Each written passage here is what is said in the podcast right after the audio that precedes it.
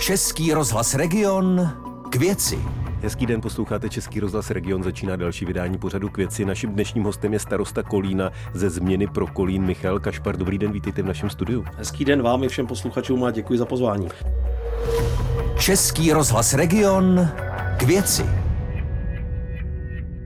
Začneme tématem, které aktuálně řeší nejenom vláda, ale i kraje, města a obce, tedy přílivem uprchlíků z Ukrajiny. Vy jste včera na jednání zastupitelstva schválili dar půl milionu korun na pomoc Ukrajině a řešili jste také ubytování pro uprchlíky. Nabízíte přes 100 míst. O jaká místa jde? Jde o místa v dvou bývalých ubytovnách. Jedna z nich je bývalý internát střední odborné zdravotnické školy, který patří středočeskému kraji, respektive nemocnici. My jsme si ho od nich vzali do výpůjčky a tam už vlastně dnes bydlí správce a začínají se tam ubytovávat tedy eh, první eh, lidé z Ukrajiny, kteří to potřebují, zejména to jsou maminky s malými dětmi a ten druhý je bývalý prostor ubytovny na Spartě Kolín, což je fotbalový stadion, Kolíňáci znají, kde ta ubytovna byla před několika lety zrušená, je to městský majetek a tam už to funguje, ta už se pomalu zaplňuje. Uvažujete i do budoucna o nějakých dalších prostorách? Máte nějaké myšlenky, jak zajistit ubytování případně pro další uprchlíky? Tak já bych byl samozřejmě rád, kdyby nedošlo k těm scénářům, že budeme muset ubytovávat v různých tělocvičnách a dalších zařízeních, protože si nemyslím, že eh, to je dlouhodobé řešení, to je asi krátkodobé řešení. Samozřejmě, pokud bude potřeba, tak jsme připraveni toto poskytnout. Eh, nicméně, vzhledem k tomu, že velká část těch ukrajinských obyvatel, kteří v Kolíně bydleli i před tím konfliktem, tak jsou například zaměstnanci Toyoty, která má automobilku v Kolíně, eh, tak Toyota ta se k tomu musím říct postavila velmi čelem a oni mají těch svých ubytovacích kapacit velké množství nejenom v regionu Kolína, ale i na Kutnohorsku, Nymbursku a tam ubytovávají, už mají ubytovaných zhruba 400 lidí, takže oni si to zabezpečují, řekněme, od A do Z. Zatím z Ukrajiny přicházejí především ženy a děti. Řešíte, jak dostat ukrajinské děti do škol? Jaké v tomto směru máte kapacity? Ano, řešíme to. Je to samozřejmě problém nejenom v Kolíně, ale celorepublikově, protože ty školy jsou poněkud dosti naplněné, těch kapacit máme málo. Nicméně v návaznosti i na doporučení ministerstva školství, tak zřizujeme vlastně od tohoto týdne už fungují takové skupiny, řekněme, pro volnočasové aktivity, ale zejména se jedná o skupiny pro děti školního věku, prvního stupně, další skupina pro druhý stupeň, pak je tam skupina těch dětí od 3 do 7 let, to znamená zhruba věk mateřské školky.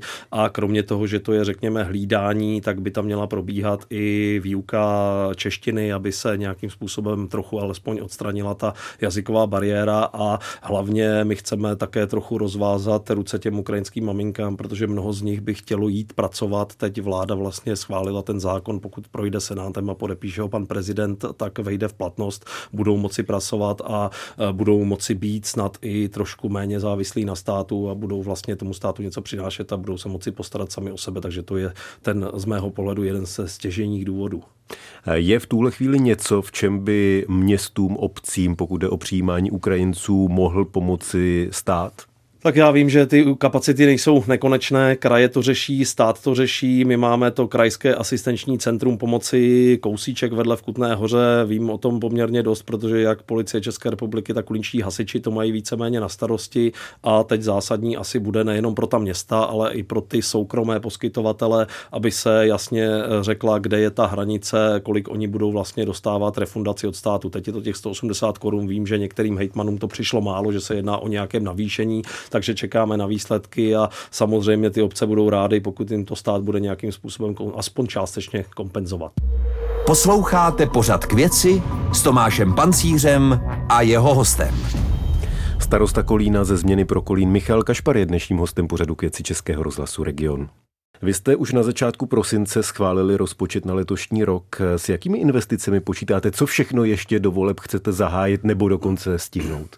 tak máme toho tam poměrně dost. Budeme pokračovat, nebudu výjmenovávat jednotlivé ulice, ale samozřejmě v rekonstrukcích ulic, chodníků, eh, kanalizací, vodovodních sítí. Máme tam naplánovaný například opravy některých tělocvičen v základních školách. Eh, budeme rozšiřovat kapacitu mateřských škol, pokud se všechno povede, tak teď během asi dvou týdnů otevíráme jednu třídu navíc a připravujeme ještě další dvě třídy, takže navýšíme kapacitu o nějakých zhruba 75 míst. Jsou tam investice do sportovní infrastruktury a pak mnoho projektů připravujeme, protože máme v plánu, eh, až bude dobudován podchod pod nádražím, navázat velkým parkovacím domem u nádraží, takže tam teď připravujeme projektovou dokumentaci, no a také si myslím, že nezapomínáme na historické centrum města, kde jsme otevřeli areál chrámu svatého Bartoloměje pro nekolínské. Přejďte se podívat na Bartolomějské návrší, je to opravdu hezké. Církev teď pokračuje samotnou úpravou toho eh, parléřovského chrámu Bartoloměje a my se chceme pustit eh, v brzké době. Teď budeme projektovat eh, do úprav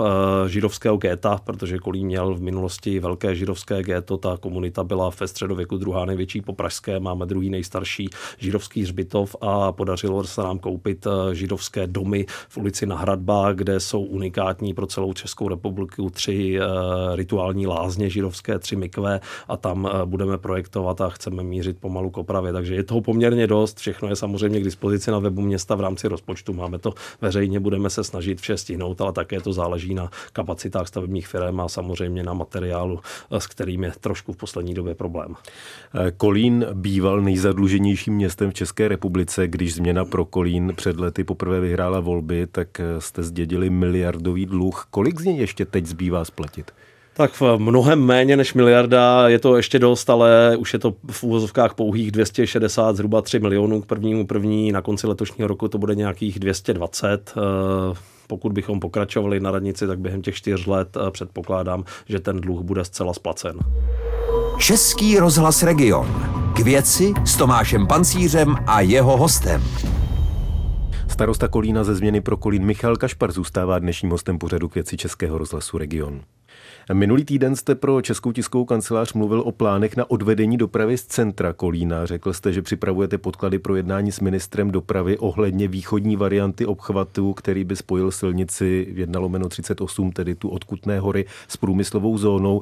Máte už naplánovanou schůzku s Martinem Kupkou? Uh, Teď eh, se přiznám, že jsme chtěli oslovit pana ministra, nicméně eh, vběhla do toho situace s Ukrajinou, takže jsem to odložil o pár týdnů, protože vím, že sami mají práce obrovské množství, stejně jako my na obcích, ale máme to v plánu, všechny podklady máme připravené a chtěli bychom o tom začít jednat. Kolín má zhruba 10 let jižní obchvat a samozřejmě zásadním limitem v Kolíně, kromě toho, že máme krásnou řeku, tak ta doprava může jezdit jenom přes dva silniční mosty, což je zásadní limit eh, ty sídliště a hlavně ubytování pro lidi, kteří pracují v té průmyslové zóně, tak je na druhé straně Labe než samotná průmyslová zóna. A tedy zejména v těch ranních a odpoledních špičkách to eh, generuje do, dopravní problémy.